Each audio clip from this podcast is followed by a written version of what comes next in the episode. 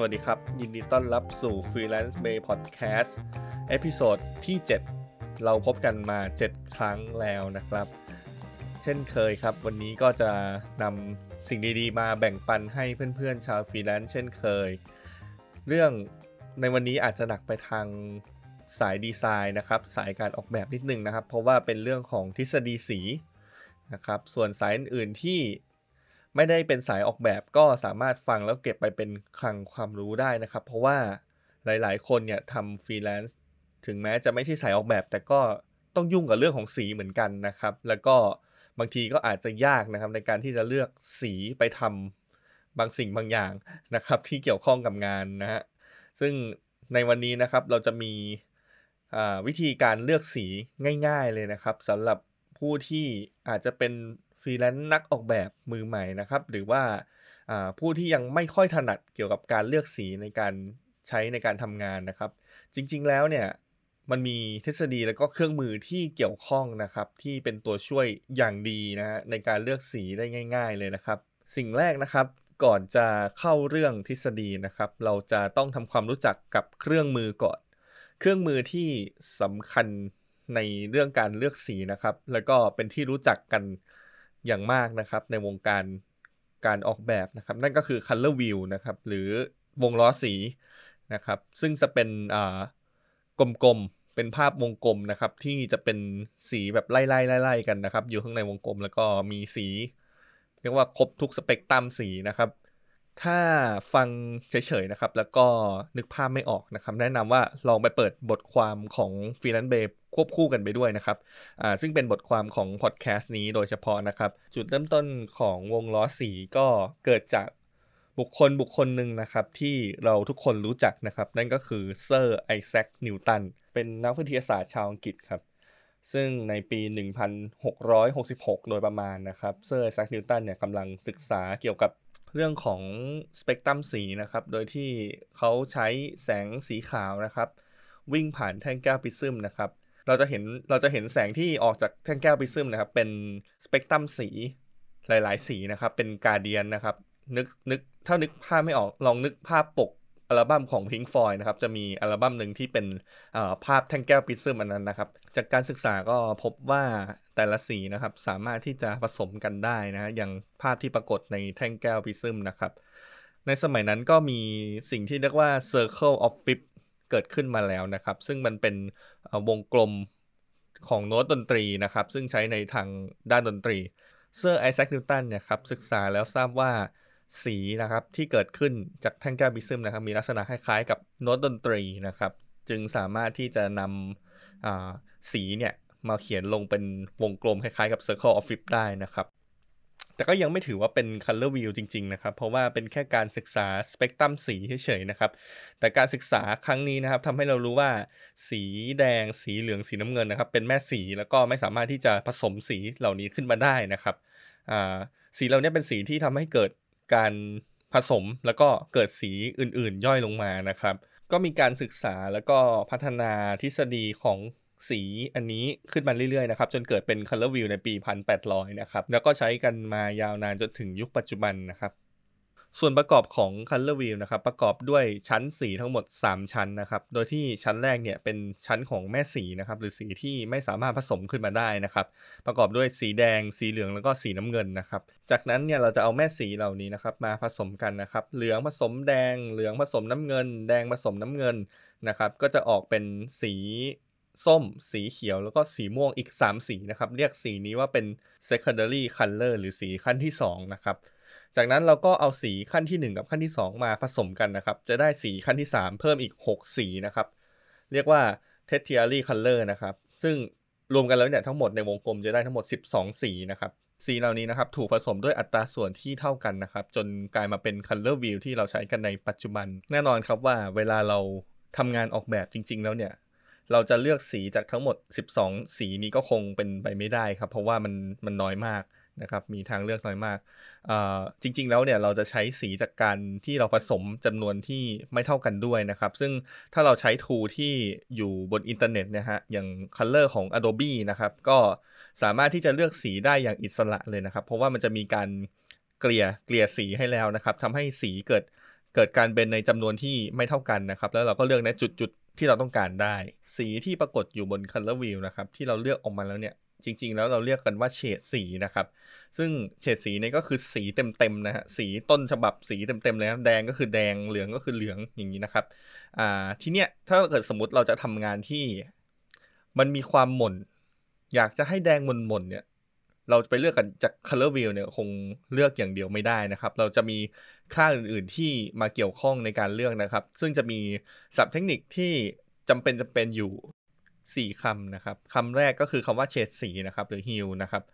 อ่าก็คือสีนะครับ สีเลยครับ สีที่เป็นสีอยู่ในวงล้อสีนะครับ เช่นเราเลือกสีน้ำเงินมา เราเลือกสีม่วงมา เราเลือกสีแดงมาอย่างนี้นะฮะ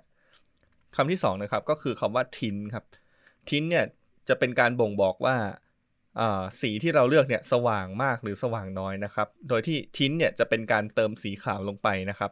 เติมลงไปในฮิวถ้าเกิดเราเติมมากก็จะสว่างขึ้น เติมเติมน้อยลงก็จะสว่างน้อยลงนะครับ ไม่ว่าจะเติมยังไงเฉดของเราก็ยังเป็นเฉดเดิมนะครับ เช่นจะเป็นแดงที่สว่างหรือเป็นแดงที่มืดอะไรประมาณนี้นะครับ แล้วก็คำที่ 3 ครับก็คือคำว่าเฉดครับ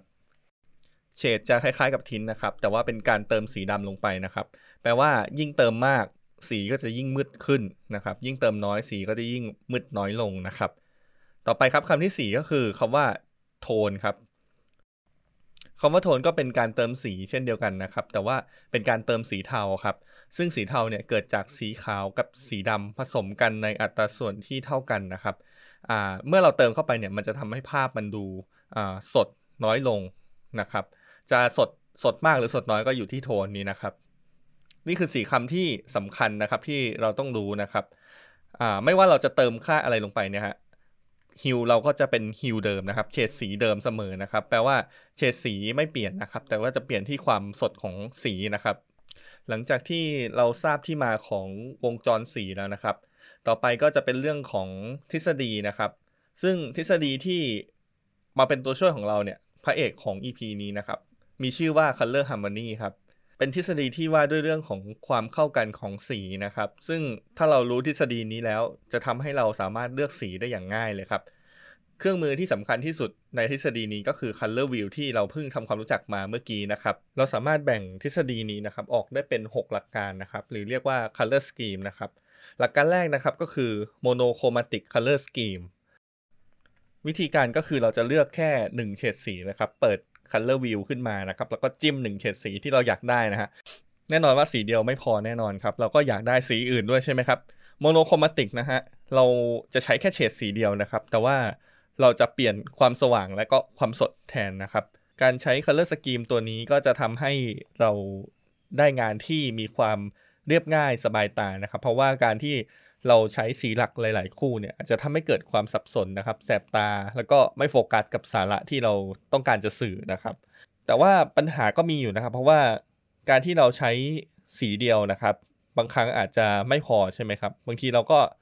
อาจจะหาคู่ตรงข้ามขึ้นมาสัก1นถึงสสีนะครับ มาควบคู่ด้วย เพื่อให้งานออกแบบเนี่ยมันง่ายขึ้นนะครับ แล้วก็ไม่ทำให้งานเราดูแบนเกินไปนะครับ การใช้เฉดสีเดียวนี้ยังได้รับความนิยมเพิ่มขึ้นเรื่อยๆนะครับ เพราะว่ามีความเรียบง่ายนะครับ แล้วก็ถูกนำไปใช้ในงานออกแบบงานดีไซน์ บรรจุภัณฑ์รวมถึงการออกแบบเว็บไซต์ด้วยนะครับ หรือแม้กระทั่งการทำโพสต์นะครับบน Facebook เนี้ยก็เหมาะกับการใช้โมโนโครมาติกนะครับแล้วก็สิ่งที่สำคัญนะครับ ต้องคำนึงถึงจิตวิทยาพื้นฐานของสีด้วยนะครับ ว่าสีที่เราใช้เนี่ยเฉดเนี่ยมันให้อารมณ์หรือความรู้สึกอย่างไรนะครับ สื่อถึงแบรนด์ถึงผลิตภัณฑ์หรือเปล่านะครับ ต่อมาครับ color scheme อันที่ 2 ก็คือ analogous color scheme นะครับ analogous แปลว่าคล้ายคลึงนะครับ การใช้เฉดสีคล้ายคลึงกันก็คือ เราจะมีการเลือกสีหลัก 1 สีนะครับ แล้วก็จะมีสีรอง 2 สี โดยที่สีรองเป็นสีที่นับถัดไปอีก 2 สีนะครับ จากจากสีหลักแปลว่า analogous จะมีทั้งหมด 3 สีให้เลือกนะครับ มันทำให้เราสามารถแยกความแตกต่างระหว่างองค์ประกอบต่างๆ ในภาพได้ดีกว่าการใช้ เฉดสีเพียงเฉดเดียวนะครับ เนื่องจากเป็นเฉดสีที่ใกล้กันด้วยนะครับทำให้จะได้รับความรู้สึกที่สงบแล้วก็กลมกลืนกันได้ง่ายนะครับ เฉดสีนี้จะพบในธรรมชาติได้ง่ายนะครับ อย่างเช่นเวลาพระอาทิตย์ตกดินนะครับ ต่อไปนะครับเป็น color scheme ที่ชื่อว่า complementary color scheme นะครับ เป็นการใช้เฉดสีคู่ตรงข้ามนะครับ ก็คือเราจับคู่ของสีนะครับ โดยที่มีสีหลักสีหนึ่งนะครับ แล้วก็อีกสีหนึ่งเนี่ยจะอยู่ในฝั่งตรงข้ามของวงกลมเลยนะครับ ยกตัวอย่างถ้าเราเลือกสีน้ำเงินนะครับ ฝั่งตรงข้ามก็จะเป็นสีส้ม ถ้าเราเลือกสีแดงฝั่งตรงข้ามก็จะเป็นสีเขียว ถ้าเราเลือกสีเหลืองฝั่งตรงข้ามก็จะเป็นสีม่วงนะครับ การจัดเฉดสีแบบนี้นะครับมักจะได้คู่สีที่มีคอนทราสต์สูงมากนะครับ ยิ่งถ้าเราใช้สีที่สดทั้งสองสีนะครับมาใช้ในงานเดียวกันเนี่ยจะทำให้รู้สึกไม่สบายตาครับเพราะว่า มันแย่งความโดดเด่นกันนะฮะไม่รู้ว่าจะโฟกัสสีไหนกันแน่นะครับ ก็วิธีแก้ก็คือเราสามารถที่จะปรับค่าทินค่าโทนค่าเฉดนะครับให้ให้ความสดลดลง ให้ความสว่างลดลงนะครับ ให้รู้สึกว่าเออสีมันไม่ได้สดจนมันแย่งกันเกินไปนะครับ ต่อมาครับสีสกีมที่4นะครับก็คือ triadic color scheme นะครับเป็นการเลือกสีแบบสมดุลนะครับ ก็คือการเลือกใช้สีในรูปแบบสามเหลี่ยมเลยฮะ ซึ่งเป็นสามเหลี่ยมด้านเท่านะครับ โดยที่แต่ละจุดของสีนะครับ จะอยู่ห่างกันเท่า ๆกันเลยนะครับ ยกตัวอย่างเช่น สีแดง สีเหลือง สีน้ำเงิน หรือสีม่วง สีเขียว สีส้มเป็นต้นนะครับการเลือกสีแบบไตรแอดนะครับก็จะมีสีสันที่สดใสนะครับ ซึ่งจะทำให้ยากต่อการจัดบรรลานนะครับ เราสามารถแก้ด้วยการที่เราจะใช้สีหลักเพียงสีเดียวนะครับ จากนั้นเราจะใช้สีรองนะครับ อีก 2 สีเนี่ยเป็นจุดๆไปนะครับ ไม่ได้ใช้เยอะมากนะครับ เพื่อป้องกันการแย่งสายตากันนะครับ และเหมือนเดิมครับ การปรับความสดของสีก็ช่วยได้เช่นกันนะครับ ต่อมาครับ color scheme ที่ 5 ครับ มีชื่อว่า split complementary color scheme นะครับ ชื่อคล้ายๆเมื่อกี้แต่เติมคำว่า split ไปข้างหน้านะครับ คล้ายๆเมื่อกี้นะครับก็คือมี 3 สีเหมือนกัน แต่ว่า เราจะมีสีหลัก 1 สีใช่ไหมครับ ถ้าย้อนไปที่ complementary นะครับ complementary ก็คือสีคู่ตรงข้ามใช่ไหมครับ ให้นึกภาพว่ามีสีหลักและสีคู่ตรงข้าม แต่สีคู่ตรงข้ามของเราเนี่ย เราจะไม่ได้ใช้สีคู่ตรงข้ามโดยตรงนะครับ เราจะใช้สีที่เป็นสีข้างเคียงคู่ตรงข้าม ข้างซ้ายและข้างขวาของสีคู่ตรงข้ามนั่นเองนะครับ รวมกันเป็น 3 สี สีที่ได้จะเป็นสีที่มีความคอนทราสต์สูงเหมือนการจับสีคู่ตรงข้ามนะครับ แต่ว่ามีความผ่อนคลายมากกว่านะครับ หลักการนี้นะครับเหมาะสำหรับผู้ที่เริ่มต้นศึกษา แล้วก็ทดลองใช้ทฤษฎีสีในการออกแบบนะครับ เนื่องจากเป็นชุดสีที่ใช้งานง่ายครับทำให้เรามีการใช้สีที่เข้ากันโดยที่ไม่หลุดจากแนวคิดนะครับ มีสีที่เลือกเยอะด้วยนะครับ ต่อไปครับ หลักการสุดท้ายครับ มีชื่อว่า Tetradic Color Scheme หลักการนี้จะมีสีถึง 4 สีนะครับ ให้เราเลือกสีแรกนะครับ แล้วก็เลือกสีตรงข้ามของสีแรกนะครับ จากนั้นเลือกสีที่2นะครับ ที่ห่างออกไปจากสีแรก 2 ช่อง แล้วก็เลือกสีตรงข้ามของสีที่ 2 รวมกันแล้วจะได้ทั้งหมด 4 สีนะครับ และแน่นอนครับว่าถ้าเราใช้สีสีนี้อย่างเต็มที่ครับ ตีกันตายแน่นอนนะฮะต่างสีก็จะต่างแย่งสายตากันนะครับ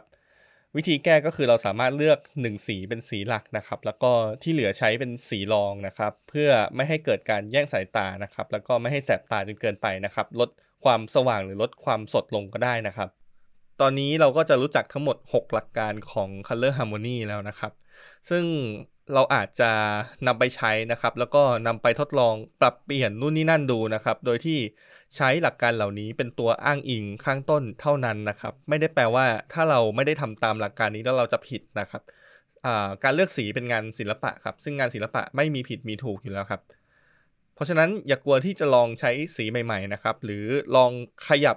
ชุดสีลองขยับคู่สีดูนะครับ เราอาจจะเจอสีที่เหมาะสมกับงานเรามากกว่า มาถึงช่วงท้ายของ EP แล้วครับ มีอยู่คำหนึ่งที่ผมพูดมาตั้งแต่ต้น EP นะครับ นั่นคือคำว่าจิตวิทยาของสีนะครับคำนี้ยังไม่ถูกออธิบายอย่างชัดเจนนะครับ ซึ่งเดี๋ยว EP หน้านะครับ เราจะมาลงลึกเรื่องนี้กันนะครับ จะได้เลือกสีแล้วสื่อความหมายได้ตรงเพ่งมากกว่าเดิม ขอบคุณที่รับฟังฟิลันเบย์พอดแคสต์นะครับ แล้วพบกันใหม่ EP หน้า สวัสดีครับ